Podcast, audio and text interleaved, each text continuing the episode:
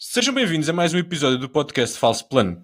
Para o episódio 38, já bem dentro da, da off-season e sem corridas a decorrer, trazemos para vocês como menu hoje, digamos assim, a, a análise de todas as das principais transferências que foram feitas ao longo deste, desta época e que vão marcar as principais diferenças para a época de 2024. A seguir faremos uma pequena análise aos percursos das grandes voltas que já foram anunciados, nomeadamente ao Giro e ao Tour. Fazemos uma análise geral do percurso, uh, falamos um bocadinho das etapas-chave, quais é que são os ciclistas que se podem melhor adaptar e depois tentar começarmos já a fazer mais ou menos aquele que será o calendário do, das grandes voltas do, do ano que vem. Para fechar, teremos um, como já é habitual, um jogo interno. Desta vez vai ser comandado pelo Ricardo e estamos aqui com promessas e altas expectativas para o que é que, o que, é que vai sair da, daqui. Uh, Bau, boa noite. Ah, eu não apresentei, estamos com o Fábio Babau e com o Ricardo Pereira. Eu sou o Henrique Augusto. Uh, Sigam-nos no falsoplano uh, blog.ghost.io, no nosso Twitter. O podcast está disponível em YouTube, Spotify, Google Podcasts e Apple Podcasts. Uh, Bau, vamos agora sim começar contigo e começamos pelo principal tubarão que, que foi movimentado nesta, nesta off-season, que foi, foi Roglic. Uh, fruto do que se passou na volta, ou não, quem sabe, podes também dar a tua opinião sobre isso, mas não poderíamos começar por uh, outro nome sem ser este. Roglic que venceu na época passada ao Giro, já venceu também três voltas, vai finalmente mudar de ares, depois de quase toda uma carreira, ou toda a carreira do World Tour feita na Jumbo, e leva consigo o sonho do Tour e muita expectativa para a equipa da, da Bora. Como avalias tanto a sua decisão, como a capacidade que a equipa tem de, de lhe dar o apoio necessário e, uh, como objetivo final, as possibilidades de lutar ou não pela vitória no Tour?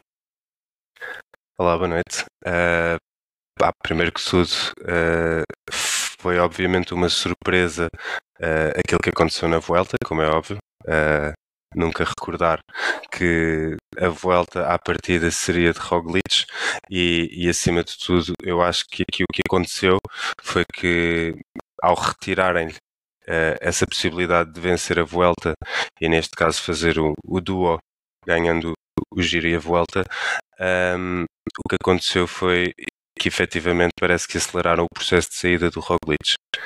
Creio que fosse algo que ele possivelmente já viria a pensar, porque para alguém que ambiciona um dia ainda vir a ganhar o Tour, uh, com certeza que não iria ser ali na Jumbo que ele o iria conseguir fazer.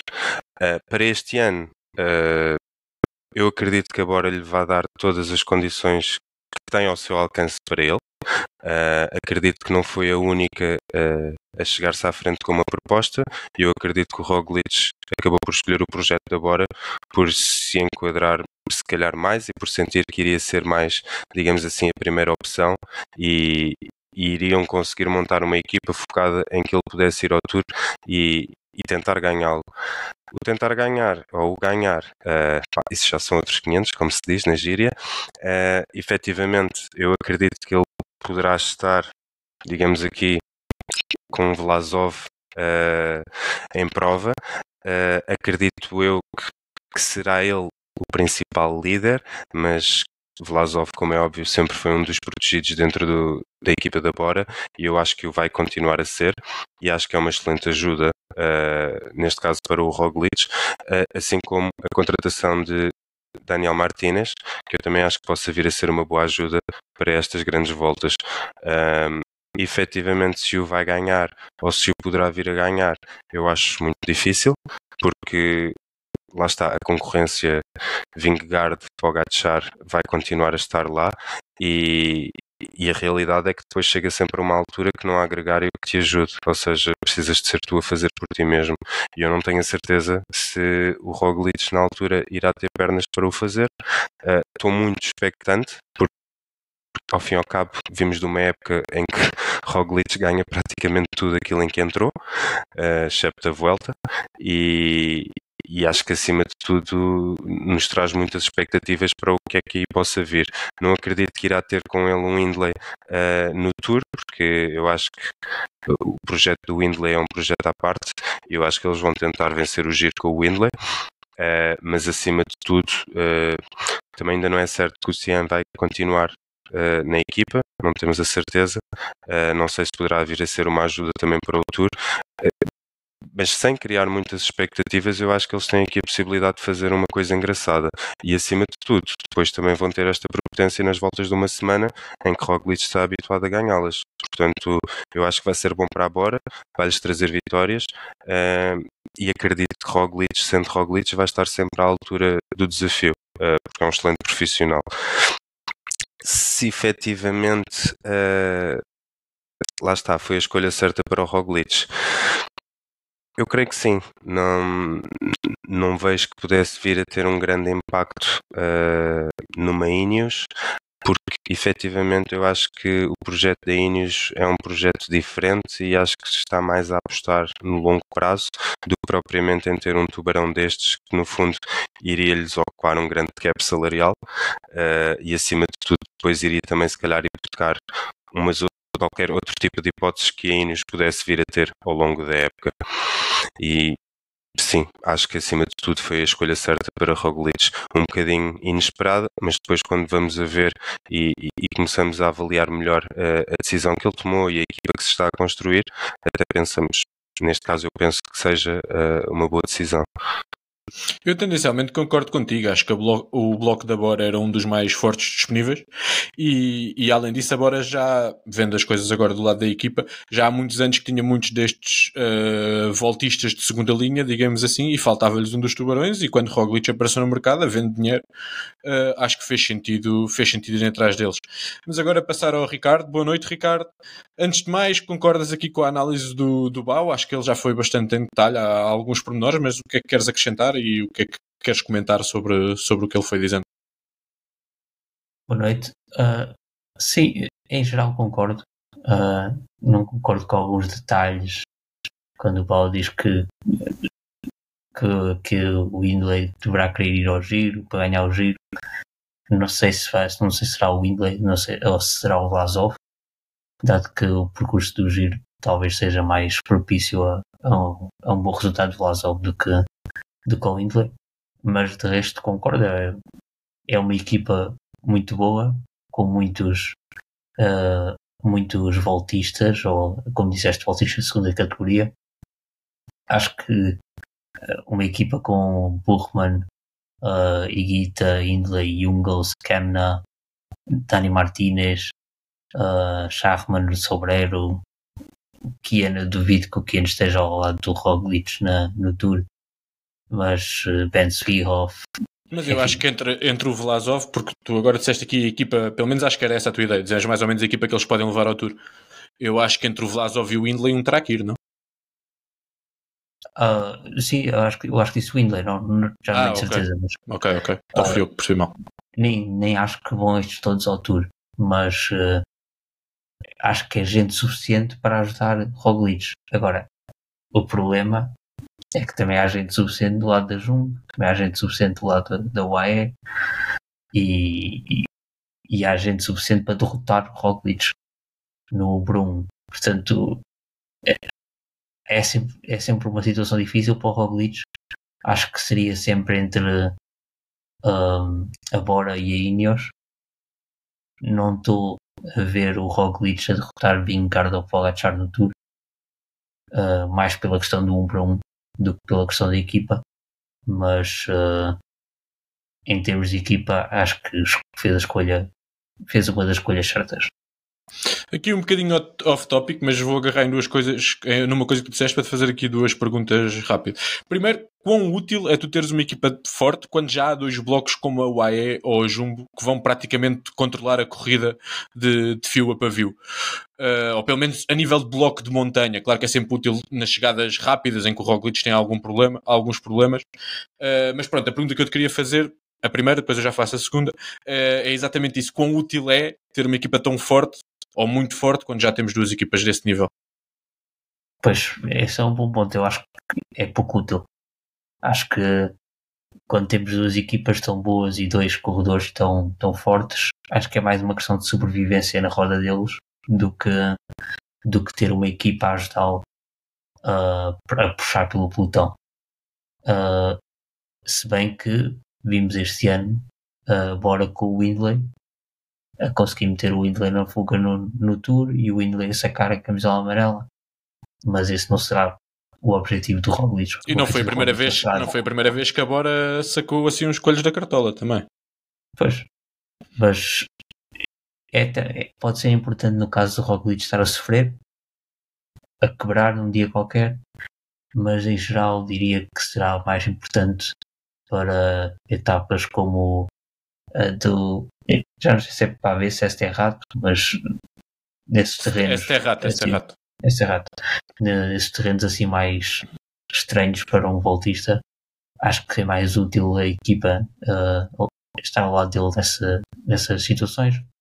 Nesse caso, um Jungles, um Danny Van Poppel, um Marco Haller podem ser uh, muito úteis, ou um Bernard Câmara.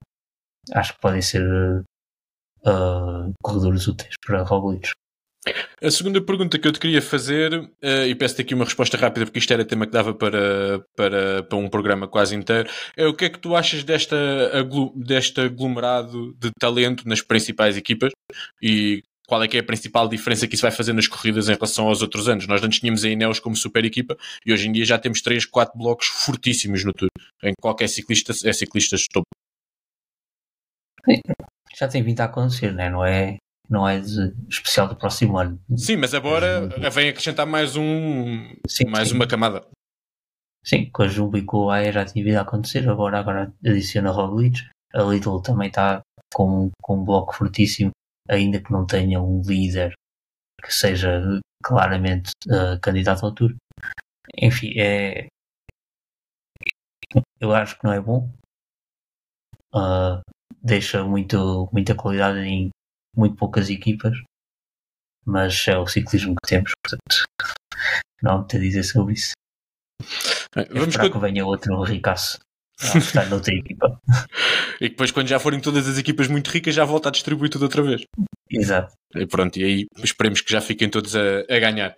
Uh, saindo agora aqui do tema Roglic e bora, eu vou-te dar aqui alguns nomes, não te vou fazer uma pergunta muito específica, vou só para pedir comentes um bocadinho cada um dos nomes e quais é que são as tuas expectativas uh, sobre o que estes ciclistas podem fazer na, com as novas cores. Uh, nomes como Demar, que foi para a Arkea, Jacobsen para a DSM, Ewan, Caleb Ewan regressa à, Jaico e Jonathan Milland, que depois de uma época de afirmação na, na Bahrein, sai para, para a Lidl Trek. É aqui, se calhar, 4 dos 10 maiores nomes do, dos sprints compactos que, que se movem todos no mesmo, no mesmo ano. Uh, sim, são grandes mudanças no, no pelotão dos sprinters. Vamos lá ver se são boas, se são más. Uh, para mim eu acho que é 50-50 desses nomes que tu mencionaste. Uh, eu acho que Demar vai, vai estar melhor na Arqueia do que na, na Grupama, apesar de achar que, de, que a Grupama tinha melhor equipa para ele. Uh, simplesmente acho que não sei, hoje em dia gosta-se falar nas vibes. Acho que as vibes são melhores na Arqueia do que na Grupama para o Demar. Uh, Jonathan Milan. Também não é, também, desculpa, também não é difícil as vibes serem melhor noutro sítio do que como aquilo estava na Grupama, não é? Claro. Portanto, é...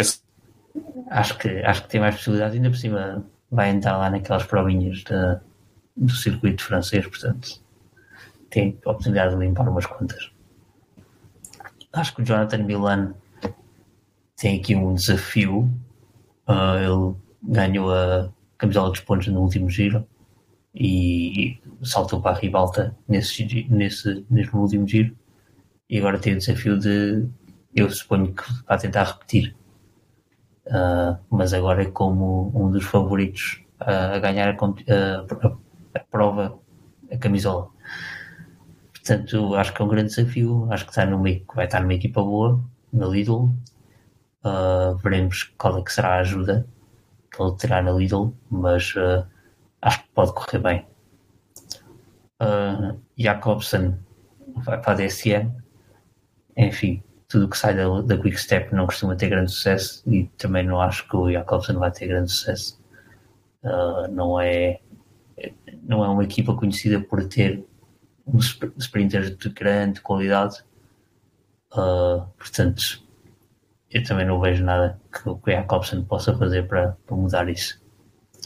E o Yuan, enfim, sei lá, o Yuan ainda é bom? Ou já, ou já acabou a carreira? vai.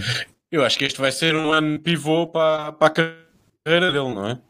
Uh, vermos se, se, os problemas realmente eram o que estava a acontecer na, na Loto ou se, ou se é ele que realmente já perdeu a capacidade de, de outros tempos.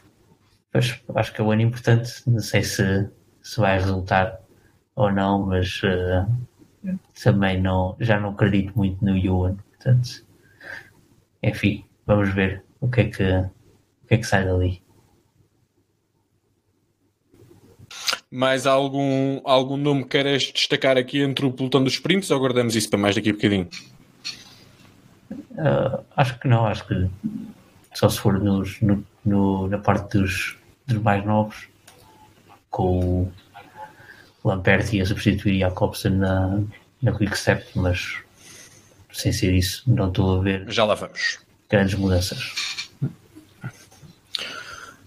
Tá bem. Vamos então passar do, dos sprinters, dos velocistas, ao, aos homens de, de montanha.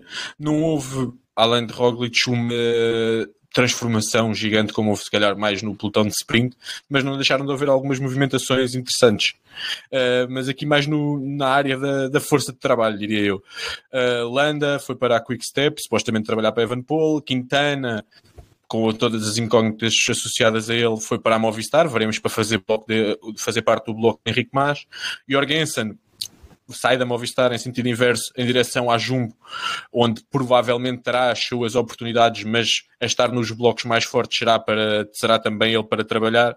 Uh, queria te perguntar, Bal, como é que vês estas mexidas e se todos estes ciclistas terão somente um papel de, de gregário e se foram as escolhas certas para, por parte das equipas? Um, eu acho que não terão apenas papéis de gregários, até porque são nomes muito sonantes dentro do pelotão. Uh, a começar, por exemplo, pelo Landa, é óbvio que sim, numa grande volta vejo-o a apoiar uh, Evan Paul, mas também acredito que irá ter o seu espaço ao longo da época para as voltas de uma semana. Ok? Uh, até acho que o Landa não aceitaria ser apenas um gregário a 100%. Uh, esta é a minha opinião. O Quintana ser gregário é algo que eu também nunca vi. Portanto, se vai acontecer, é bem possível estar ao lado de Eric Mas, mas na cabeça dele ele irá ser um protegido. Portanto, não sei quais são as condições. Não, não sei até que ponto o Quintana tinha. Desculpa. Uh, o Quintana, não sei se estaria em posição negocial de exigir grande coisa, não é? Dada a situação dele, acho que já se dá por satisfeito de ter arranjado equipa.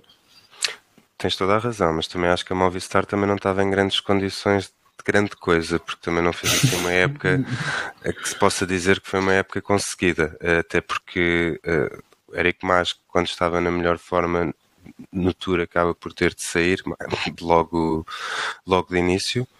Um, e eu agora não sei se estou a mandar aqui uma gafe, mas acho que não. Não, o Mas saiu na primeira etapa, acho eu. Ele e o Carapaz. Exatamente. Foi na primeira ou na segunda etapa, logo? Ele e o Carapaz. Pronto, e da mesma forma que eu acho que aqui, uh, passando agora para o Jorgensen, uh, eu acho que o foram buscar, não propriamente para ser gregário numa grande volta, porque eu não creio que a Jumbo careça uh, dessa necessidade, até porque se virmos uma substituição de Jorgensen por Roglic, eu acho que o que a Jumbo está aqui a tentar é para provas de uma semana em que não irá ter Vingegaard, tentar assegurar também uma boa classificação na geral. Eu acho que o Jorgensen é a pessoa ideal para ao longo do ano, em voltas de uma semana, poder dar vitórias à Jumbo se o vejo a acompanhar Vingegaard numa grande volta. É possível, mas o Jorgensen também ainda não nos deu grandes provas uh, em etapas em voltas de três semanas. Portanto, também é uma incógnita neste aspecto. Eu acho que para a Holanda uh, foi uma mudança fácil, porque já lá está. Uh, acho que na Bahrein também já estava um bocadinho desgastado o seu percurso, acho que também não iria crescer mais. Para o Quintana foi uma mudança que, que no fundo deve ter sido a única que lhe deram. Não quero acreditar que foi a única opção, mas acho que foi aquela, se calhar, dentro do World Tour que era mais viável para ele, até porque era uma equipa que ele conhecia bem, conhece a estrutura, então foi um movimento confortável.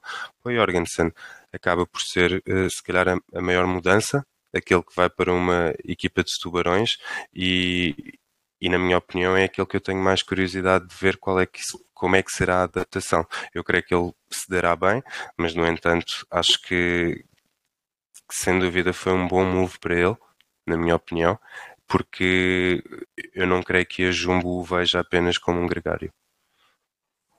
É, eu concordo contigo. Acho que ele tem, tem mostrado potencial suficiente para, mesmo dentro da Jumbo, e se tiver ainda para mais o, o salto de qualidade que temos visto os ciclistas quando chegam à Jumbo terem, uh, para ter papel de liderança em algumas provas, eu acredito nele no Tour, mas mais em lugar de, de Wout van Aert, que aparentemente vai ao giro, do que propriamente no lugar de Roglic. Ou seja, um, um homem que rola, um homem que sobe, um homem que protege, que é capaz de estar nas fugas, uh, a ter aquele papel mais versátil como tinha Wout van Aert. Uh, por acaso é um tema, acho que se calhar não temos tempo para falar hoje, mas esta questão do Wout van Aert no giro, acho que também dá muito que falar e sobretudo se ele for para, para a classificação geral, acho, acho bastante interessante. Uh, de resto, concordo contigo. Diz, diz, diz, Ricardo. Eu acho, eu acho que o Jorgensen também pode ser um, um nome a ter em conta para clássicas, para as clássicas de, de ver Ele já tem. Sim, ele este ano. No... Não foste tu que apostaste nele para ganhar a Flandres? Claro. Ah, ok. Eu tinha ideia assim que nós já tínhamos falado sobre isso, sim. Mas uh, ele já tinha dado bons, já teve bons resultados este ano nas clássicas de Pavé, portanto é mais um para aquele pelotão que a Jumbo tem na, para aquelas clássicas. Sim, a equipa dele já era fraquinha também. O problema dele é só não ter o Vanderpool, o resto está lá tudo. Uh, assim, muito rápido, antes de avançarmos só em jeito de provocação, o Wout van Aert faz top 5 no giro ou não? Só. Como se fala aí. Que ele vai tentar. Bau. Ricardo. Eu acho que top 10 é possível. Top 5 deve ser demasiado. Também vai depender muito do, do pelotão que estará no giro, até ver. Os grandes tubarões este ano estarão todos no tour, mas isso depois só mais perto é que se vai conseguindo perceber.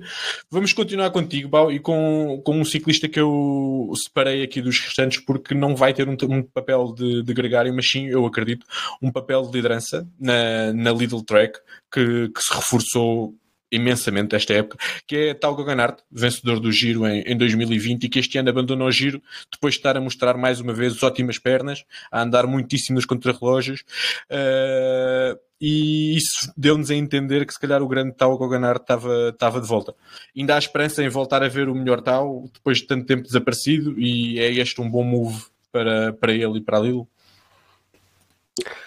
Eu gostei muito da época passada dele. Uh, veio em ter vem em tom de surpresa, porque não estava à espera que ele fosse renascer das cinzas.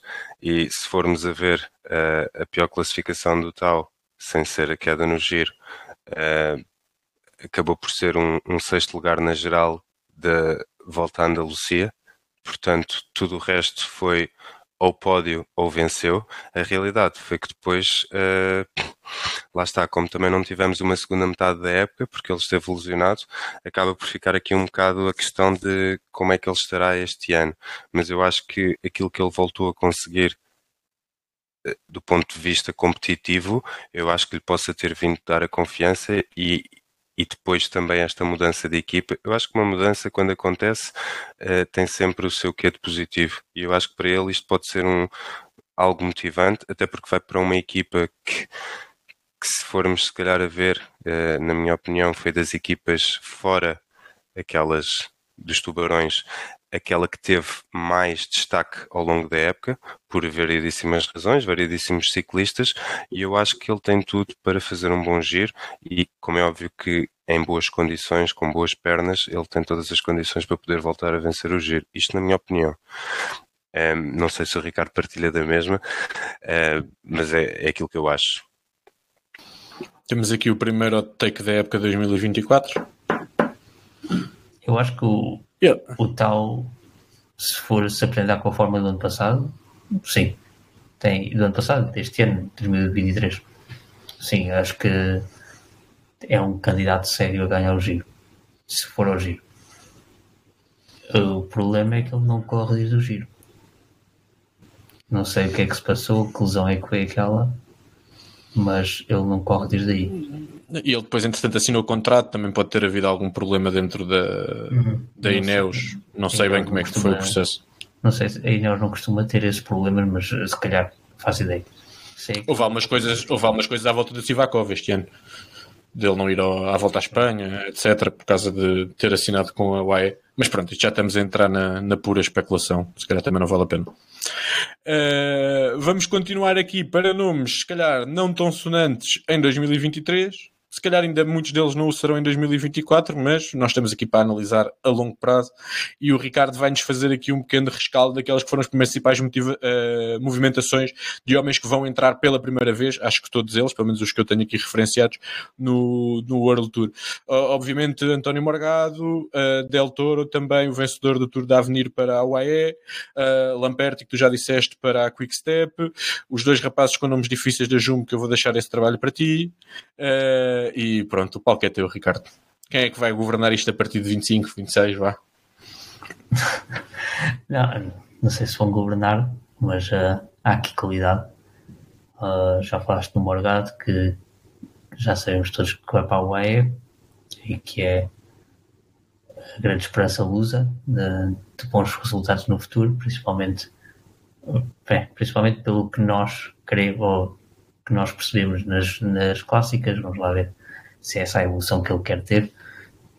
Uh, o Del Toro, um mexicano que surpreendeu no, no Avenir e que parece ser um talento incrível, vai também para a UAE, um, um voltista trepador incrível, portanto vamos lá ver em que o espaço que ele terá.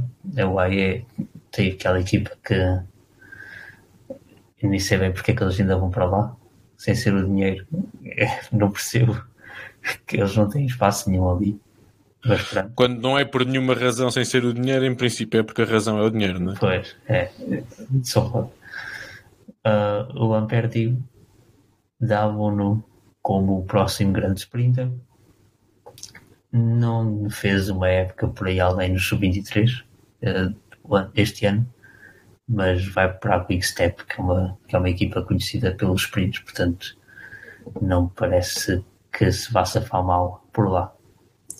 Uh, os rapazes dos nomes difíceis, o Stona Mittet e o Perstrand Agnes, os noruegueses que vão para a Jumbo, ou já estavam na Jumbo, eles já fizeram corridas com a Jumbo.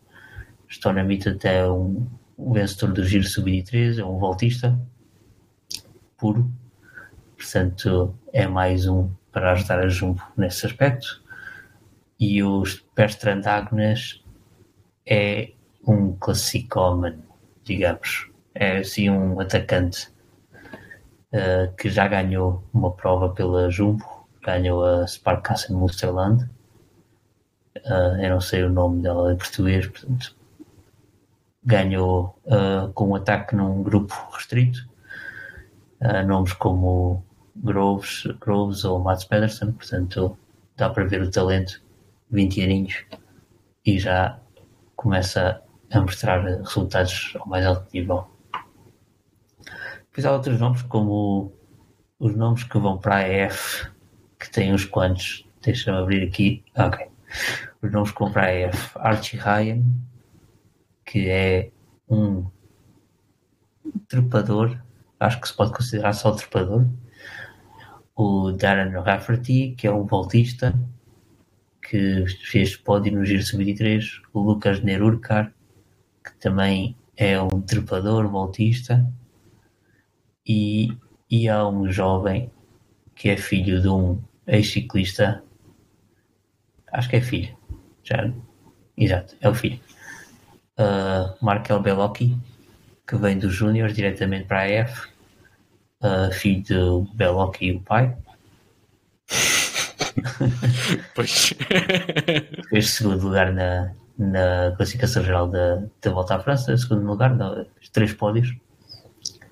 E que tem bons resultados nos Júniors. Portanto, vamos lá ver como é que se vai safar na EF, sendo que é um salto diretamente de Júnior para, para o World Tour. Portanto, não acredito que vá ser logo do primeiro ano a destacar-se é, é para tentar se antecipar às UAEs desta vida, não é?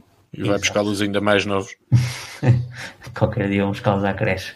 uh, e há o outro rapaz também que saltou dos Júniors diretamente para o World Tour, que é surpreendente neste caso, porque a equipa não costuma uh, fazer este tipo de coisas, porque esta equipa não tem um programa de desenvolvimento, não tem uma equipa de desenvolvimento de sub-23, por, por, alguma razão, que é a Ineos com o AJ August, que é uma grande promessa do ciclismo norte-americano, também salta diretamente para os júniores para uh, World Tour. E vamos lá ver se terá bons resultados na Ineos, que é uma equipa que precisa muito de sangue novo. Ok, dada, dada a ronda, vou-te deixar aqui dois desafios. Primeiro, qual deles, qual destes números vai ter o melhor 24? E segundo, qual vai ter a melhor carreira? Uh, Agnes vai ter o melhor 24. Ok. Melhor carreira. Difícil. Melhor carreira é, é difícil.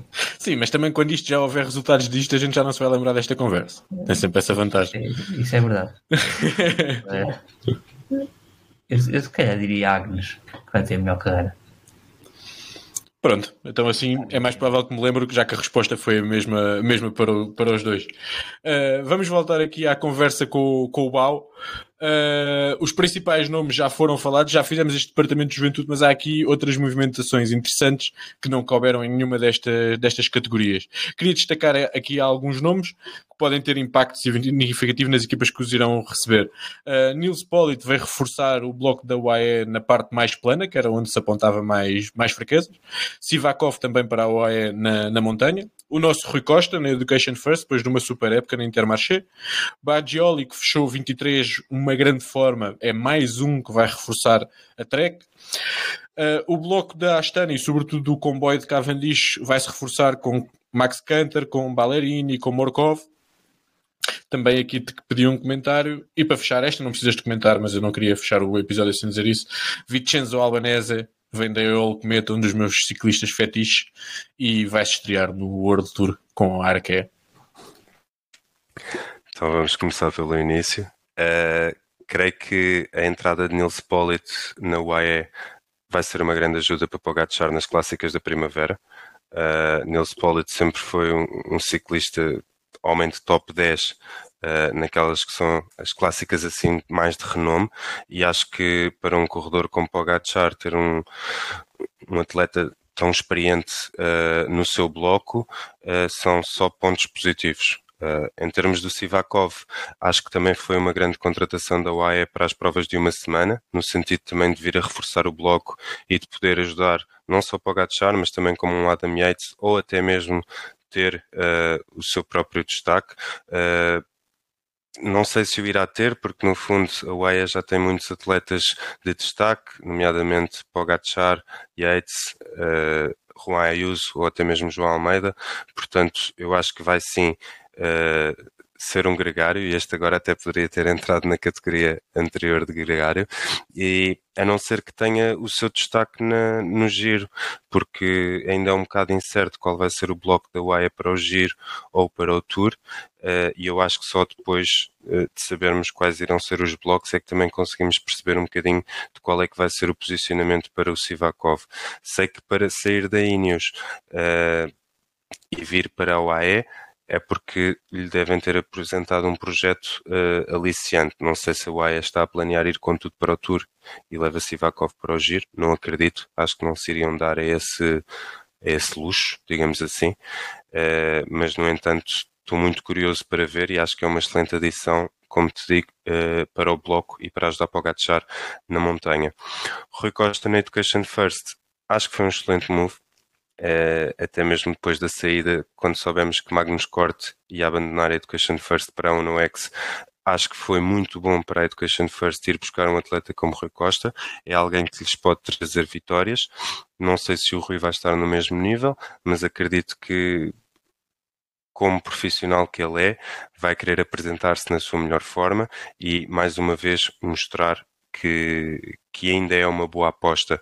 Creio que sim, que também irá ter o seu tempo na volta. Acho que também passará aqui um bocadinho uh, por aí a ideia da Education First, mas acima de tudo, eu acho que vão tentar com o Rui uh, trazer algumas vitórias que não conseguiram em 2023. O Uh, terminou a época em alta. Uh, eu gostei muito da, da, parte final da época dele. Acho que é uma excelente adição para a Trek. Infelizmente, a Trek não tem nenhum nome uh, daqueles que tu digas logo assim à partida. Este pode ganhar uma grande volta, mas sem dúvida que por vezes o coletivo faz a força e eu acho que eles rechearam bem e que têm um bloco muito forte. Acho que o Badjoli vai ter mais destaque na Trek do que poderia ter na Saudal agora em 2024 e, e, e, por esse motivo é que acho que para ele também foi bom uh, ter feito esta mudança.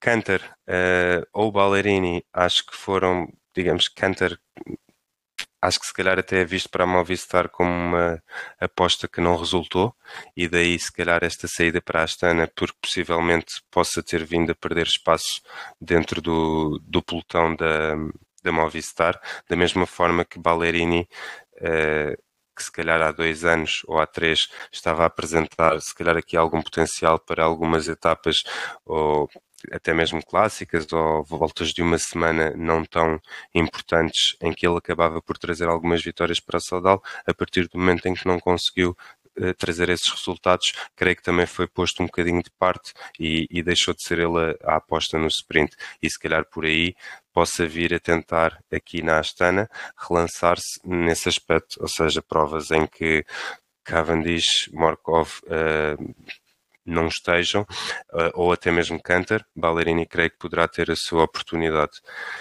Morkov e Cav uh, é o duo que nós todos queríamos que continuasse em 2024.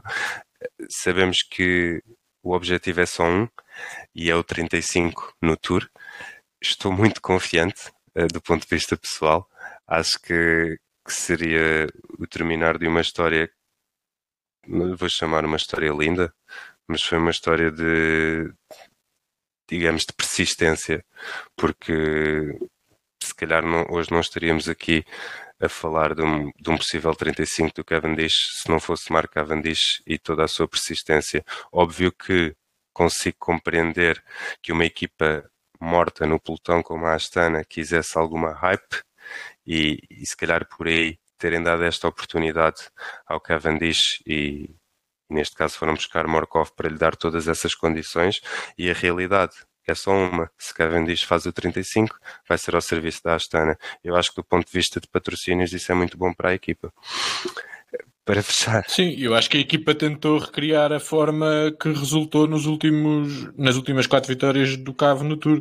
Que se eu não estou enganado, o Ballerini era o second last man, uh, ou seja, era antes do, do Morkov e o Cava fechar, ou seja, para é fazer igual. terminar só, para, uh, sim, mal, já que quiseste trazê-lo até aqui, o teu ente querido albanese, uh, tenho uma muito boa expectativa para ele. Uh, creio que vai continuar a ser muito importante nas etapas de uma semana e eu acho que a Arqueia já vinha a ficar um bocadinho deficiente nessa parte, para etapas ou para grandes voltas. Uh, não acredito que ainda seja a altura da Albanesa, uh, mas acima de tudo uh, acho que a aposta vem mais para estas etapas de uma semana, porque eu creio que equipas como a Astana precisam de vitórias, porque só assim é que se conseguem manter, digamos, à tona dentro do ranking. E acima de tudo acho que foi nesse sentido que acabam por contratar a Albanesa, por ser um, um corredor bastante versátil e, e eu acho que lá está, dando-lhe espaço e oportunidade, eu acho que o próprio ciclista se sente confiante em tentar qualquer coisa melhor. E, e por isso também. Sim, e tem, todos os, e tem todo o potencial, eh, aqui tentando não ser eh, parcial, todo o potencial para pelo menos marcar muitos pontos. Mesmo que não seja muito vitorioso, pode marcar muitos pontos. Isso para uma equipa como a Arkea, para o projeto deles se manterem no World Tour, é, é fundamental.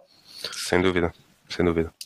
Antes de passarmos aos percursos das grandes voltas, vou-vos só pedir aqui que deem um, dois nomes, alguns nomes que não falámos aqui, uh, mais under the radar, para, para estarmos atentos para o ano 2024. E vamos começar pelo, pelo Ricardo.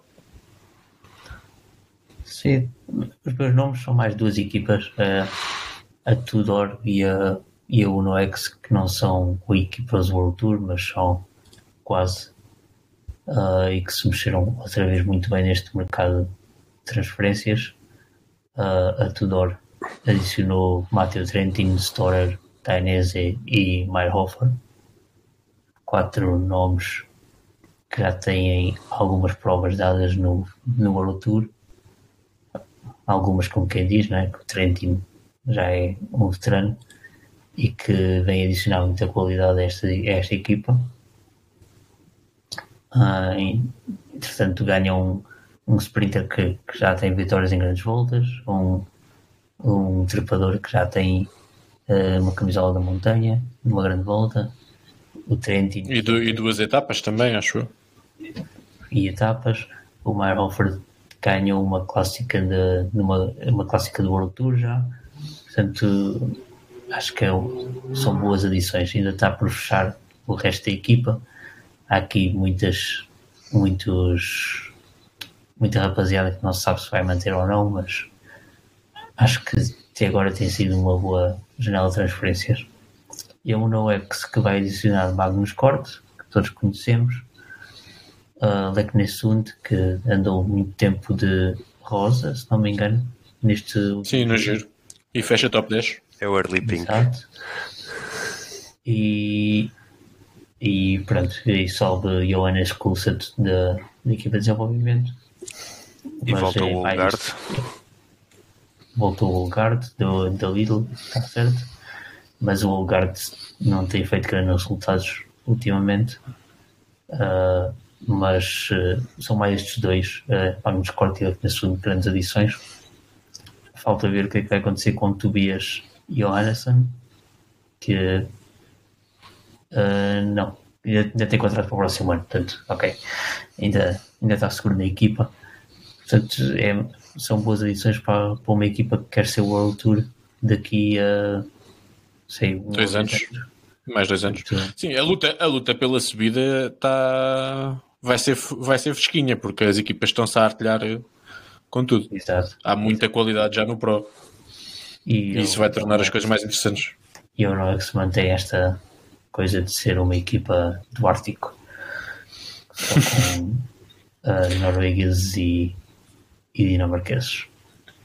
Parece que há lá rapazes suficientes bons para fazer, uh, para fazer umas equipas de ciclismo. Fora os que não, fora os que não vão ao UNOX, não é? Fora os que, não... há, há, alguns que, que, não são mauzinhos, não?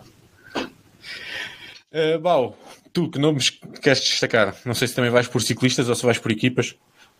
Por acaso, à imagem do Ricardo, ia destacar aqui. Eu tinha, tido, tinha colocado aqui alguns nomes, mas depois não tinha reparado que tu já tinhas feito referência para praticamente estes todos, portanto, vou falar de outros que, que não estavam aqui, uh, nomeadamente focar-me aqui, se calhar, na equipa da Israel, que se reforçou com Ackerman, George Bennett, por exemplo, Hofstetter, ou Jake Stewart, e, e depois também estou muito curioso para ver o que é que o Ethan Vernon vai fazer uh, na Israel.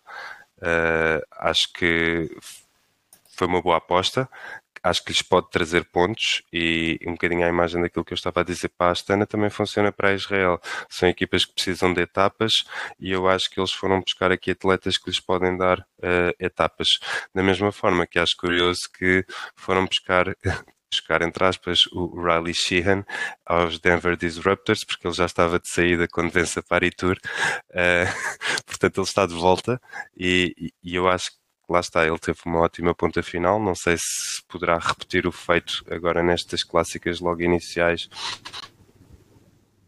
para fazer algo do género, uh, mas estou um bocado curioso para ver esta equipa da Israel porque parece que meio que se rejuvenesceu. Uh, não te estou a dizer que tem aqui atletas de nome uh, que possam vir a fazer grande diferença, mas são pessoas conhecidas entre o pelotão, não são propriamente jovens, uh, ou digamos que novatos, portanto estou curioso para ver o que é que eles possam vir fazer uh, ao longo do ano. Uh, Sim, parece que a equipa deu um salto qualitativo. E, e, já este ano, com alguma juventude, sobretudo no giro, se não estou em erro, já, já deram algum espetáculo e, e tiveram bastantes prestações interessantes. Vamos ver também o que é que faz o Derek G, não é? Exatamente. Que, eu acho que, por Só exemplo, George Bennett vem para, por exemplo, ajudar Derek G. Uh, acho que o foco continua a ser os jovens, mas no entanto foram buscar alguma experiência. Só para dizer que Denver Disruptors é daqueles nomes que faz lembrar outras modalidades que gostamos de seguir. Sim, eu nem ia dizer NBA porque NBA sabia, mas eu quando o Bal começou com essa afirmação eu achei que ele ia gozar com alguma coisa, não percebi que era a sério. Eu fui lá ver se ele vinha mesmo dos Denver Disruptors ou se eles tinham ido buscar um jogador de hockey no gelo. Era por, uh, por... ah, mas pronto. Ganhou a Paris Tour, se fizer alguma coisa parecida este ano, em princípio já deve valer o, o ordenado. Mais alguém queiras destacar, Bal? Uh, não, depois acabei, eu ia falar do regresso do lugar à UNOX, mas o Ricardo já acabou por, eh, por referir e eu acho que acima de tudo ele acabou por referir todos. Estou curioso para ver o que é que o Mauro Schmidt uh, vai fazer na Jaco, uh, da mesma forma que estou curioso também para ver o Ewan, uh, mas são nomes que pronto, já foram referidos. Uh, sim, há sempre nomes que ficam, que ficam por, por falar. Uh, Valchide na Jaico é um nome que eu tenho alguma curiosidade, tal como Luke, Luke Plap, que, que veio da Ineos depois de um ano que desiludiu. Barguil volta à DSM. Uh, o Fidis também se reforçou, lá está, tem Ben Hermans, uh, Elisond, uh, De Gent, portanto também lá está, acho que as equipas também estão a procurar garantir pontos mais do que garantir eh, classificações gerais. Sim, aqui já estamos no terceiro nível, mas é isso. A Astana, para além dos nomes que já falámos, também foi buscar eh, Fortunato, que, que tal como a Albanese dá o salto para, para o World Tour. Vamos ver do que é que é feito da, da Cometa de, de contador. Uh, foi buscar. Diz, diz. Desculpa, se calhar referir o, o Traian, que foi para Bahrein da Uno X para Bahrein, portanto também uma aposta Sim. em World Tour. Uh, creio que lhes possa dar também alguns pontos ao longo do ano. Da Uno X também saiu o Charmig também em direção a, à Astana, mas pronto, eles acho que eles compensaram bem as, as saídas. Uh, para fechar o assunto das transferências, vou-vos só pedir, e isto aqui está é off script, peço desculpa, um vencedor e um derrotado desta janela de transferências. Uh, Bal, queres começar tu? Eu, eu, acho que um dos grandes vencedores desta janela de transferência pode vir a ser a Jaco. Estou curioso, já gostei de, do percurso que eles fizeram o ano passado, estou curioso para ver este ano. Uh, um derrotado, se calhar, uh, diria uma DSM. Efetivamente, não, não foram assim buscar nada demais dependerá do que acontecer com, com o Jacobsen, mas se tiveres tanta fé como aquela que o Ricardo já demonstrou anteriormente, provavelmente meter um caminhão de dinheiro num sítio onde não vai, não vai resultar em grande coisa. Ou até mesmo Malpecin, que também não foi buscar assim, foram só buscar atletas de development, excepto o Van Tricht, que já estava na Sodal, e o Ullman, que estava na Movistar, o resto é tudo atletas de development mas se calhar o foco da Alpecin também é mantém-se em volta daqueles atletas que já se vinham a ser o foco do ano passado, portanto Acho que não é propriamente para gerais. Exato. Uh, Ricardo. Uh, vencedor. Eu estou entre o AE e Bora. Talvez o AE. Acho que acho que a adição de Nils, Nils Polis, por exemplo, é mais importante do que, do que o Roglic vai ser para agora mas uh, derrotados sem dúvida uh, Ineos. Hum. Não consegue não consegue adicionar ninguém que seja real mais-valia. Anda a, a ver se, se contrata o Fosse, é a grande aposta. E, e o outro nome sonante é o Oscar Rodrigues, portanto, enfim. O Fosse tinha-se falado muito da UNOX mas não, não pegou. Se calhar eles escolheram outros acima dele, dado com, é como tem sido a época. Que se falava que ele tinha acordo com a, com a Ineos, mas hum. que a hum. Ineos uh, quebrou. Bem, dado o que ele foi mostrando ao longo do ano, acho que é mais ou menos compreensível. Eu tinha aqui como vitorioso uh, a Trek, que acho que juntou a uma época que já fez de, de grande valor, juntou algo que ainda não tinha, ou se Kelmoz ainda não provou que é um líder para as três grandes voltas, então o juntou mais um sprinter para ter presença no sprint field em todas as grandes voltas, como é Milan, e depois ainda foi buscar eh, Bagioli, Tim de Klerk, Consoni, Carlos Verona, acho que é uma equipa que está a querer dar o salto uh, para o pé das equipas da frente ou para ocupar um bocadinho aquele espaço que era da Bora até agora, que era a seguir às equipas de topo estar, estar, logo, estar logo no nível, no nível seguinte. Vamos então agora aqui de forma mais ou menos sucinta, como prometido, falar um bocadinho daquilo que será o percurso das provas de três semanas de, da próxima época, uh, nomeadamente do Giro e do Tour, porque da Vuelta ainda só sabemos que vai arrancar de Portugal e sabemos pouco mais do que isso. Uh, Ricardo, vou-te pedir aqui que faças uma análise geral do percurso, que nos dês e que nos digas as etapas-chave, para começar. Então, no geral, parece ser um percurso menos duro do que o habitual no volta à Itália, sendo que temos 68 km de contrarrelógio, em que 61 são, são planos, portanto, muito contrarrelógio para fazer a diferença no geral.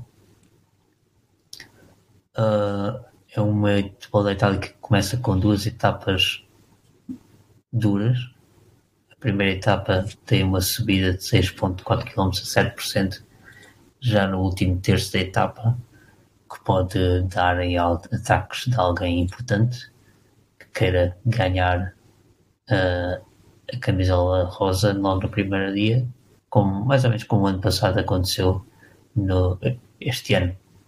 Aconteceu no Tour em, em, no País Basco. No País Basco. Já estás em full mode 2024. É, já estou.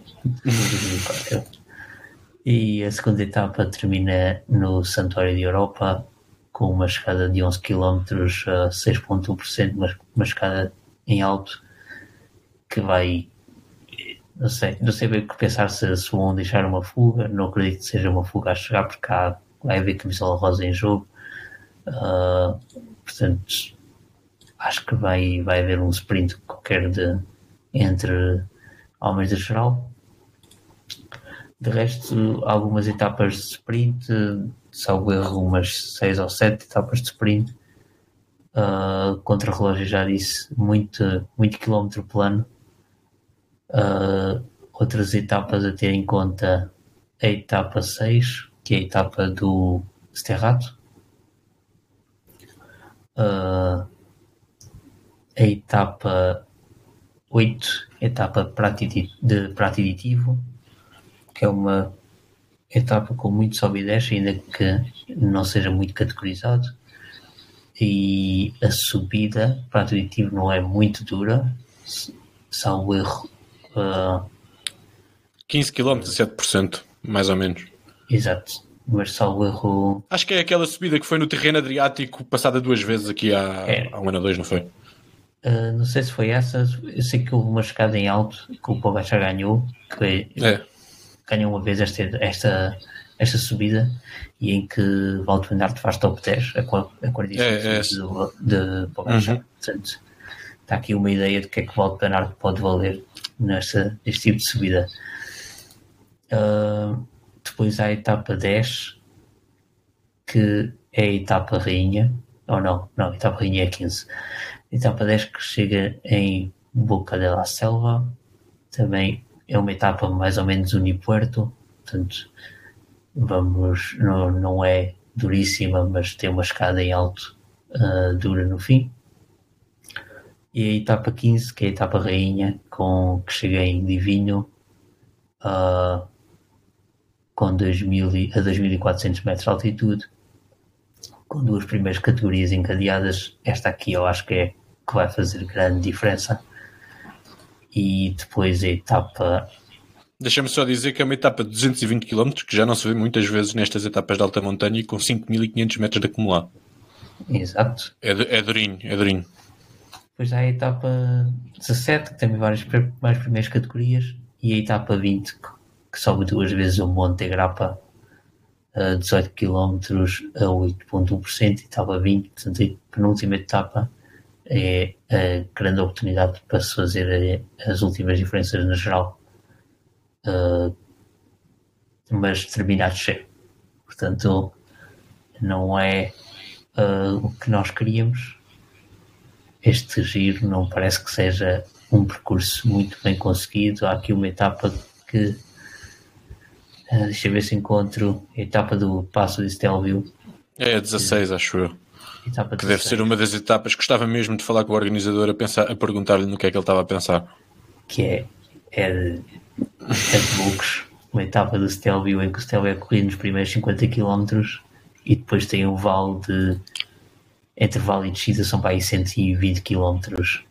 Sim, é que imagina que o Stelvio era no início, mas depois era um dia difícil. Podia dar uh, espetáculo, não é? Porque o Stelvio faz diferenças incríveis. Agora com 100 km de vale a seguir acho difícil. A questão aqui é que há um, há um dia de descanso antes e começa logo a subir. Portanto, pode dar para apanhar alguém mais, mais descontraído. E sem querer ser mauzinho, este ano na, na Vuelta foi na primeira subida de, de uma etapa que, que Remco e João, que eram dois dos favoritos, ficaram sentados, não é? Por isso, se calhar, foi a, foi a pensar nisso. Se calhar as primeiras diferenças, as primeiras subidas podem fazer mais diferenças do que a segunda. Exato. Acho, acho estranho uma subida desta dimensão colocada, colocada nesta, nesta zona do percurso, mas olha, vamos ver o que é que, no que é que dá. Uh, dado que o, o, o, a start list do Tour é sempre mais fácil tentarmos adivinhar, no giro é um bocadinho mais difícil, mas quando olhas para este percurso pensas em alguns nomes que tu achas que seja possível estarem lá e que que isto possa ser uma boa oportunidade para eles, até porque parece que os principais voltistas do pelotão estarão no Tour. Penso logo à partida em Gary Thomas, se estiver da forma do último giro, acho que é um grande candidato a ganhar isto, assumindo que não vai estar Remco, Pogacar, Vincart. Sim, quase todos os voltistas com bom contrarrelógio estão no turno, não é? Uh, Por isso, Garen Thomas pode ganhar aí muita vantagem. Garen Thomas, uh, Tau, uh, Vlasov, se bem que Vlasov eu não acredito que seja para a vitória, mas top 5. Uh, acredito que o João devia de vir a este giro, até porque a liberdade no turno não será grande. Acredito que o Ayuso pode ser uma boa aposta. Uh, mas assim, acima de tudo, corredores que têm bom contra-relógio. E como já disse, acredito num top 10 do Alto Norte. Portanto, corredores com bom contra-relógio vão ganhar muito tempo naquelas etapas e depois não há muitas etapas em que possam uh, perder tempo. Acho que a etapa 15 será o grande desafio para esses corredores, por ser uh, uma chegada muito. Tanto acumulado. Uhum. Sim, e ao longo de um dia tão difícil. E, Eu posso já dizer. Ah, posso já dizer que acho que o meu favorito para, para o giro é o líder da UAE. Não sei quem é que vai ser. Não sei se vai ser o Ayuso, o João, o Yates, mas eu acho que pelo menos um deles eles vão levar ao giro. E, e é o meu favorito para este, para este giro, dado que a, a truta graúda está toda no tour, ou pelo menos o Remo, que ainda não confirmou, mas tudo indica que, tudo indica que sim. Ele, ele, ele tem dado sempre indicações que é o tour, portanto. Sim, sim, sim, sim, sim, por isso é que eu estou a dizer, mesmo não tendo confirmado ainda, é, é a ideia que dá, é de que ele tentará o tour. Eu acho que quem está mais no ar até é Pogacar. Ele já falou esta semana a dizer que a volta à França é a maior corrida de todas e que se calhar vai ter que fazer alguns ajustes no calendário para fazer uma preparação diferente em direção ao Tour e não sei o quê. Ele falou esta Outro semana nome- nesse, Outro nesse nome sentido. que eu vejo a poder ter sucesso, mas está na equipa de Garen Thomas, é Arensman. Mas Epá. tem que ser o Arensman do ano passado e não deste ano. Muito gostam vocês do Arons, mano. É daquelas coisas que eu não percebo. Mas pronto, se calhar um dia vou, vou, vou engolir as palavrinhas todas. Mas sim, é um. é, Defende-se bem na montanha, é um bom contrarrelogista, mas acho que é difícil para este nível. Só dizer que eu acho que o Pogacar vai fazer o giro. Eu acho que não é, não é já este ano, mas está para breve. Já não, já não falta muito. Eu estou a falar deste ano. É, próximo este ano acho difícil. Este ano acho difícil. Uh, este ano, Ricardo, já estamos em modo antevisão 2024. 23 já lá vai, já foi os prémios falso plano. Os prémios falso plano marcam o final da época de 2023, como toda a gente sabe. Uh, bom, mais ou menos o mesmo desafio, mas em relação ao Tour. Enquanto o, o percurso do Giro foi um pouco mal recebido pela, pela maior parte dos especialistas e do, dos fãs, o Tour, antes pelo contrário, uh, traz aqui algumas, algumas coisas diferentes e traz um percurso bastante duro, mas eu vou deixar a análise para ti. Sem dúvida que isto é um tour que promete. Uh, todos sabemos que este ano não termina em Paris, não vai terminar com champanhe, termina com. Ah, se o Vingard chegar outra vez com 8 minutos é, de avanço, se calhar pode beber um champanhezinho no, no contrarrelógio. Eu acho que isso é que era para manter a tradição do Tour. Muito bom. É, se ele chegar lá outra vez, nem precisa dessa vantagem toda, basta metade. Dá para beber um champanhezinho. Sim, é só, só explicar se calhar aqui para as pessoas que nos possam estar a ouvir e que se calhar não estejam tão a par. Uh, o Tour este ano vai terminar em Nice por força dos Jogos Olímpicos que começam cinco dias após o término do Tour e, e posto isso, o, os Campos Elíseos vão estar eh, encerrados uh, na altura em que supostamente é a última etapa do Tour, a 21 de julho. O Tour começa logo da melhor forma, com uma etapa de alta montanha com mais de 200 km, em que eu acho que logo aí a camisola amarela vai ser atribuída a um daqueles que nós vemos como potenciais candidatos à geral. As primeiras três etapas são todas de mais de, tiradas de mais de 200 km, o que eu acho brutal. Portanto, uh, isto para dizer o que acho que vai ser um tour bastante intenso. Uh, eu contei aqui com, uh, deixa-me só confirmar aqui, eu contei aqui com sete etapas de alta montanha, sete etapas de sprint, isto era aquilo que eu também te queria dizer há pouco, quando estávamos a falar dos sprinters que iam para diversas equipas e que estavam a fazer alterações. Um denominador em comum, por exemplo, entre Jacobsen, Milan, Ewan, eh, é que eu acho que se vão encontrar todos no Tour. Acho que, a meu ver, é, é a prova de três semanas, ainda não sabemos a volta, mas é a prova de três semanas uh, mais propícia para sprinters, muito mais do que o giro. Um, e depois contamos também com, com o tal ITT final. Temos um inicial de 25 km uh, na primeira semana e depois temos o, o, da última etapa. Esse sim acaba por ser uh, um género de sobe e desce uh, com 34 km, portanto acho que vai poder tirar aqui algumas dúvidas em relação à classificação final. Não te garanto que possa vir a mexer, se calhar, num pódio ou num, entre primeiro e segundo classificados, porque aqueles que estiverem em primeiro e segundo classificado, de certeza que irão estar bem nesse dia. Portanto, não acredito que, que possam vir a, a, fazer grandes diferenças. Mas em termos de um top 10, creio que sim, que possa haver mexidas até o último dia. De destacar, uh, destacava, como tu dizias, a etapa do Galivier, uh, por efetivamente estarem a mais de 2.600 metros de altitude. Portanto, é sempre uma etapa complicada, cansativa para os ciclistas, sendo que depois, no dia a seguir, acabam por ter um sprint. Portanto, crê-se que vão tentar dar tudo. Uh, não sei, lá está, se não possa vir aqui a acontecer na primeira etapa aquilo que aconteceu na volta,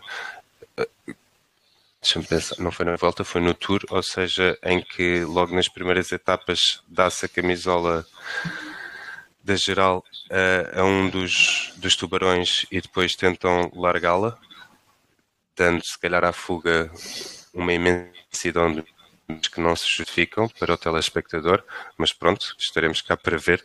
E depois queria destacar, se calhar, também a, a etapa 15, que começa a 1500 metros de altura em Laudenvielle e vai terminar no Plateau de Belle.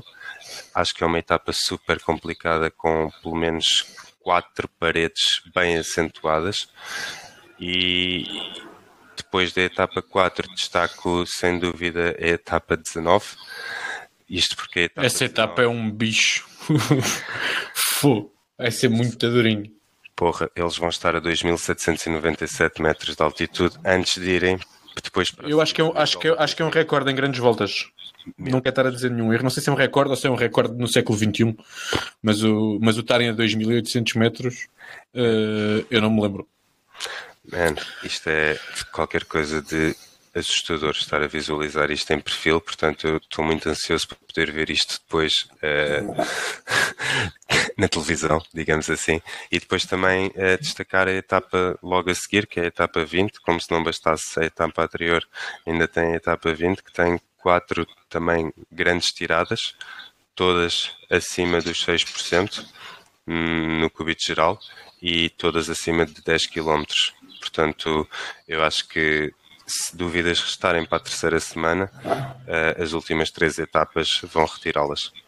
É, eu acho que o Vingard até pode chegar, porque eu acho que até este último fim de semana, sendo que estas duas etapas segue-se segue o contrarrelógio, o percurso até pode ser de certa forma mais vantajoso para Pogacar, mas eu acho que Pogacar nem com 3 ou 4 minutos de vantagem está descansado para estes últimos dias, porque isto tem escrito Vingard por todo, por todo lado.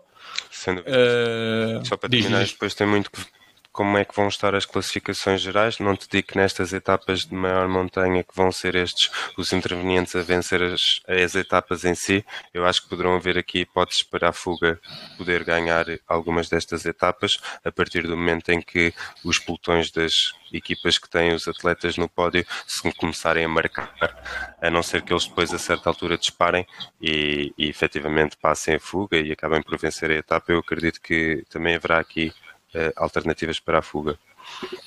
Sim, acredito que sim, mas eu acho, sobretudo se Vingard não estiver na frente, a Jumbo tem adotado a estratégia de pôr muita pressão em Pogacar em dias inteiros, dias, dias longos, muitas subidas e tem sido aí que Pogacar tem claudicado com mais facilidade e se a Jumbo assim o decidir, não, não há fuga que lhe, que lhe sobreviva.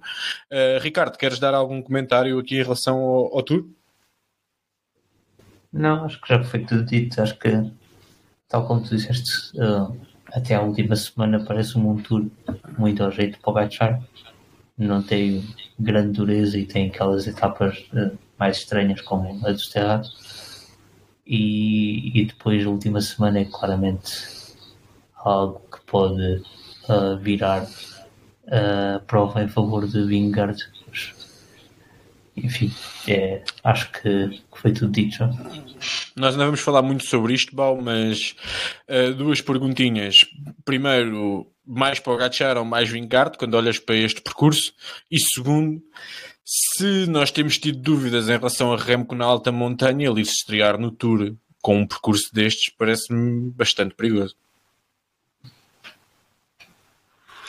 Sem dúvida. Eu acho que numa fase inicial, uh, se calhar iremos todos achar mais para o Gatchar, mas eu vejo o Vingard como um, um ciclista que espera pela oportunidade dele uh, e não me admira nada de ver o Vingard aguardar até à terceira semana para lhe aplicar o, o golpe tal para o Remco. Uh, acho que acima de tudo, eu não quero quero criar grandes expectativas em relação ao que ele possa vir a fazer, porque efetivamente as maiores dificuldades são na terceira semana. Nós sabemos que o Remo agora, hoje em dia, já é um, um atleta de três semanas, mas efetivamente uh, é uma terceira semana muito dura. Portanto, lá está. Da mesma forma que ele claudicou no Tourmalet, eu acho que aqui também vai claudicar a certo ponto. Mas pronto, é a minha opinião, vale o que vale.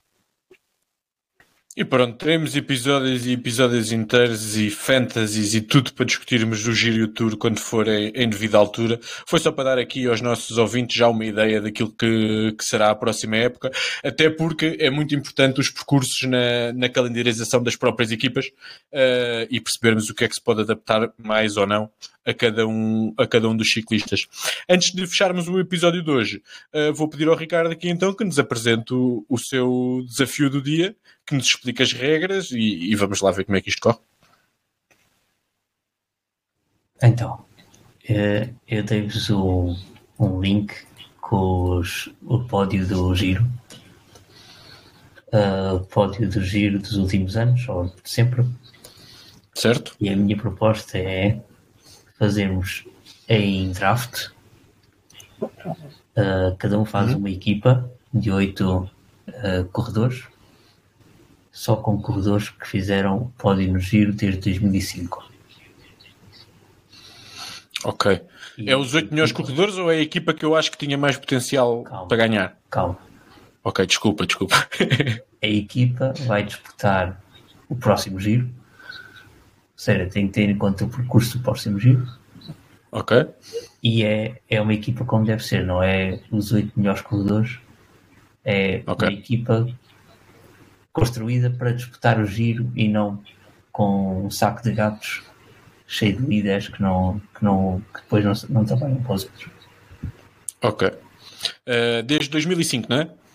Desde 2005 começa Então- o Val e é, Ok. é Snake ou Cobra ou lá que é. Ok, está bem, está bem. Portanto, Val, Henrique, eu. ah, não, troca aí tu e tu comigo, Henrique. Vai por ordem Tá alfabética. Val, Henrique, eu. Só dar aqui. Eu, Henrique, Val, Val, Henrique, eu, eu, Henrique. Ok. Aí. Bau, com a primeira escolha do draft de 2023, Fábio Babau escolhe. Espera aí, espera aí, espera aí. Espera aí que eu tenho de abrir aqui o, o link novamente. Desculpa lá. Que eu tirei. Hum, hum, hum. Está aqui atrás deste. Está aqui. Desde 2005, Val. Primeira escolha para o giro. Sim, Desde 2005. para o giro deste ano. Vamos nós. Então eu vou começar já com Roglic. Ui, não esperava. Ah, Deixaste-me na dúvida, estava à espera que tu escolhesses Froome. Eu vou de. Não quero ir com o Froome, vou de contador. Portanto, a minha primeira escolha será Kelderman. E a segunda? Não sei quem estás a rir, pronto. Isto é, assumindo que, isto é assumindo o pico da carreira de cada um, né? Sim, sim, sim. Sim, ok. Claro. Certo. E a segunda será Thomas de Kent. Ok. Ah, sou eu, não é? Ah, para fazer companhia na liderança a contador. Pá, se ninguém pega o Froome com 70 km contra relógio, eu levo o Froome. Bau. Eh, vou pegar eh, Simon Yates. Ah, eu pego para trabalhar, que é o rapaz Não, que está habituado. É o Bau. Ah, não, é o Bau outra vez, está bem, é o Bau outra vez. Desculpem, desculpem. Vou pegar Alejandro Valverde. Valverde. Eu pego Garant Thomas para trabalhar. Ricardo. Então, eu pego Nibali e Dumoulin. Oh, Bau, então, isto é assim. Eu precisava aqui de um rolador, pá. Ah, Não quero, não quero. Não quero. Ah. Hum. Ah, Ryder Esdal vai ser o meu nome agora.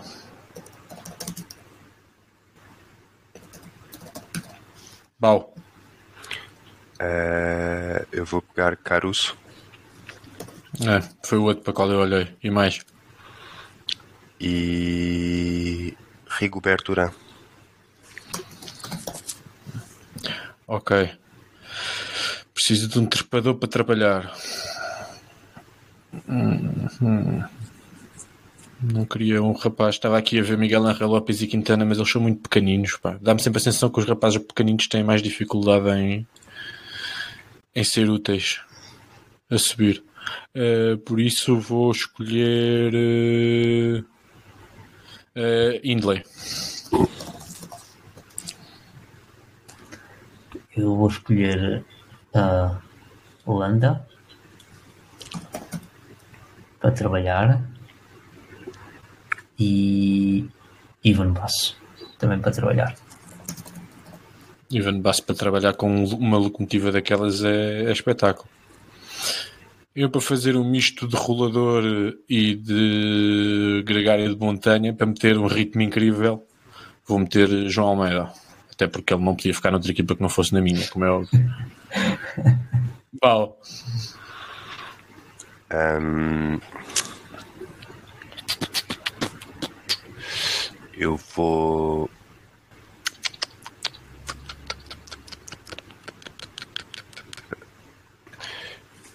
Deixa-me só olhar aqui para a minha equipa. Uhum.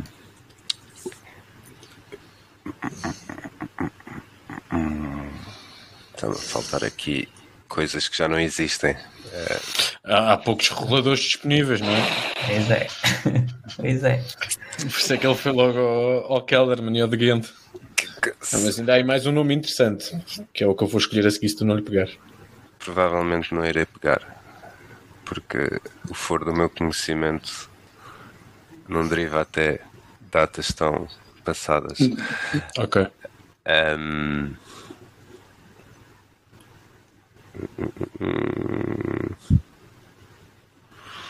Vou ter de ir buscar o tal. Tal. E mais. E Ninguém pega nos, nos colombianos. Bernal, Miguel Angel Lopes, Quintana, Chaves. Há poucas casas em alto. Pois? Hum, e se calhar vou pegar. Isto também é um climber, parece que eu vou subir a porra toda. Sim, o teu, o teu melhor no plano deve ser o Roglic, mas acho que é ele o líder, por isso. Sim, ele vai levar a minha equipa para, para outras deviations. Uh, É para partir tudo na montanha. É, era um dos que eu tinha olhado. O outro que é o que eu vou escolher, eh, Paulo Salvadelli, para dar versatilidade e para proteger os meus líderes, sobretudo a descer, que era a especialidade dele. Ricardo, Então, eu vou buscar. São as minhas duas, duas últimas piques. exatamente. Portanto, quem é que eu vou buscar? Hum. Eu vou buscar José Henrique Gutierrez, que é um rolador. E. Ora, portanto, eu tenho dois líderes, Nibali do Molan, para trabalho na montanha Landa Ivan Basso, Kelderman, Tomar de Quente para Aguadeiro, com Gutierrez. E depois vou adicionar. Hum. Quem é que vou adicionar? Pá, há aí um nome que tu devias levar, meu. É a tua cara na fantasy e tudo. Ricardo Rico. É vai Ricardo Rico camisola. E ele, tra- e ele, e ele traz outros segredos à, à equipa, não é? Exato. Tem sempre essa, essa utilidade. Opá, eu não tenho, eu embora gostasse de manter aqui os egos mais ou menos equilibrados, eh, não vou deixar o melhor trepador de- da lista de fora e ele vai perder para aí 8 minutos para o forum nos 70 km contra relógio, por isso vai ter que trabalhar e vai ter que estar caladinho. Andy Schleck.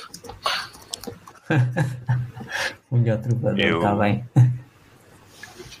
Eu fecho com Di Luca. Di Luca para ganhar etapas. Pá, foi dos primeiros giros que eu vi, foi o, o do Di Luca, lembro-me bem. eh, do, do giro que ele vence e depois do outro giro que ele faz segundo, mas depois foi eliminado, que ganhou o momento chove, que é este de 2009. Que eu lembro esse giro foi mesmo pegadinho, pegadinho. Mas pronto, também é tudo malta que andava com aditivo. Nós chegamos aqui Agora- aos... Bal, apresenta aí a tua equipa. Uh, pá, eu acima de tudo, como é óbvio, o Roglic ia ser, eh, ia ser o meu líder, ou então o meu rolador. ou as duas coisas.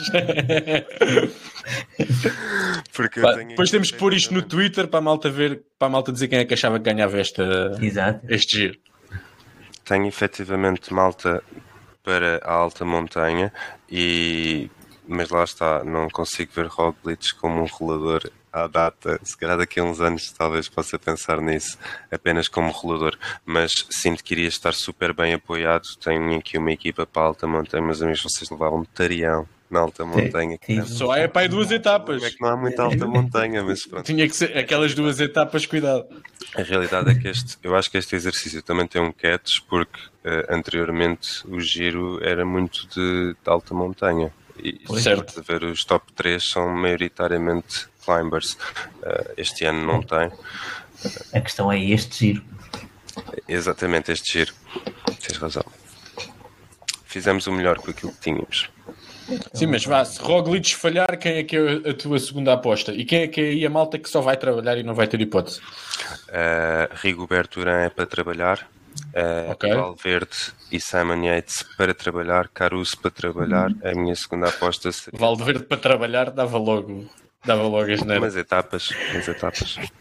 Então, eu como líder, líder eu, eu levo uma co-liderança, porque já que podes escolher dentro de, de, de, tanto potencial que há nesta lista, acho que não faz sentido meter tudo em volta de um só ciclista.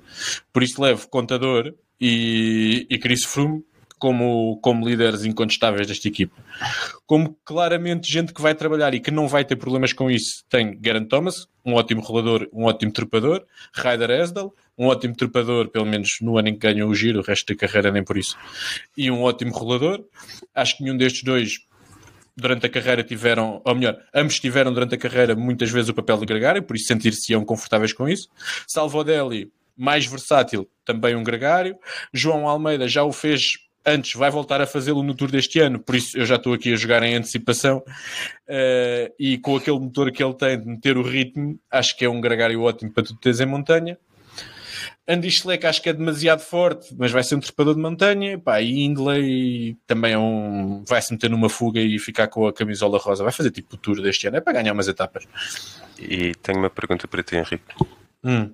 E se porventura, sem querer, uh, João Almeida fica com a rosa leva até ao fim? Ou... Uh, aí, depende. Sou, eu sou o general manager ou só escolhi os oito, os oito ciclistas? Tu és tu. Ah, não, tu, tu... ah, eu sou tudo. Epá, então se o João tiver de rosa, vai ter que ser o contador a abolir, é a vida. Vá, desculpem lá. Uh, e se for preciso, damos uma de volta à Espanha e eles esperam todos por ele. E o Froome também já esperou pelo Wiggins, por isso também espera pelo João, não tem mal. O Froome, Froome também já foi gregário, portanto é na boa. Exato, o Froome também já foi gregário. Era para tentar perceber uh, para tentar perceber quando nos toca a nós, até que ponto é que depois, perante todo o criticismo, se não faríamos o mesmo. Se a minha vida tivesse na linha, se a minha vida tivesse na linha, eu ia-te fazer um giro aborrecidíssimo e o Froome ia ganhar isto porque porque é o mais forte no contrarrelógio. Mas normalmente iria tentar ganhar o contador. Se o Almeida se metesse de rosa, eu ia lhe dar essa oportunidade, depois pá, alguém que o tirasse de lá. Boa sorte. Ricardo. Ora, a minha equipa, portanto, líderes Nibali de Moulin, Nibali com a etapa de Sterrato e com a última etapa a descer, o líder principal da equipa, do Moulin com os 80 mil quilómetros contra relógio, também é capaz de fazer uma gracinha, portanto, é um homem protegido. Mas vais ter que ter o Nibali a atacar o do Moulin. Não, se o ah, estiver na liderança, ninguém ataca ninguém. Ah, é? Se, Pronto, ok. Se, se o nível estiver na liderança, o nível também não é tosco nenhum no contra-relógio. Sim, mas deve levar para aí 3 minutos do Dumoulin nesse caso, mas sim, podes continuar. Mas, se leva ao nível, levam todos. Uh, o Kelderman, Thomas de Ghent e Ivan Basso e Gutierrez claramente trabalho. E depois tenho o Landa e o Rico, que são assim os meus wildcards. Uh, para o caso de dar. São os, são os bad boys da tua equipa. Exato. O Rico acumula funções de médico. e o Thomas diria que ataca etapas se os líderes caírem. E pronto. Está feito, pessoal. Por acaso gostei da, gostei da opção, porque se dissesses que o Landa ia ser trabalho, eu ia te dizer que a tua equipa era daquelas que ia desligar o rádio em algumas etapas e não te ia dar ouvidos. Deixa-me dizer que qualquer uma das nossas três equipas acho que íamos ter problemas de rádio. De qualquer maneira, acho que era sempre difícil de, de pá, não haver nenhum problema de rádio, acho que era muito difícil, acho que haveria algo. Pois a questão era se seria as etapas todas ou se seria só de vez em quando. Isso é mas, mas algum haveria. Está uh, bem, pessoal. Olhem, gostei deste jogo, Ricardo. Estás promovido. E podes trazer mais, mais, coisas, mais coisas destas. Tá bom, não uh... uh, pessoal, muito obrigado por terem estado desse lado. É tudo por nós, uh, por nós do nosso lado por hoje. como sempre, sigam-nos em falsoplano.ghost.io. Agora estamos um bocadinho mais inativos porque há menos corridas, mas sobretudo no Twitter continuamos a mandar as nossas postas de pescada quando achamos que, que, que assim é, é o momento correto para o fazer. Está disponível no YouTube, Spotify, Apple Podcasts e Google Podcasts podcasts. Vamos continuar por aqui na off-season, mais ou menos de 15 em 15 dias. Vocês já vão saber que nós não somos muito consistentes. Ainda vamos fazer a antevisão das equipas, vamos fazer a antevisão das principais provas e tentarmos já a tentar adivinhar quem vão ser os grandes vencedores de 2024, dar os nossos principais hot takes. E pronto, é mais ou menos isso. Não vos vou já dar uma data para o próximo episódio, mas será mais ou menos daqui a uma semana e meia, duas semanas. Muito obrigado por terem estado deste lado e até à próxima. Um abraço.